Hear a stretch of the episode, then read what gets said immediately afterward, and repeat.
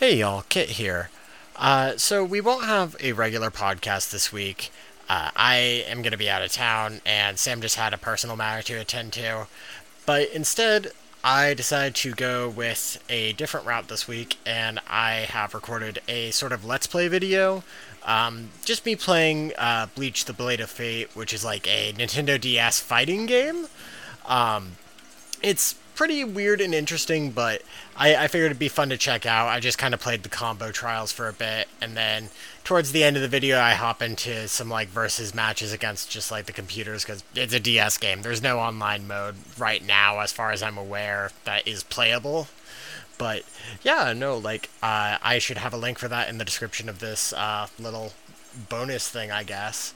Um, but we should be back next week with a regular episode, and hope you have a nice week. Stay cool, Chads.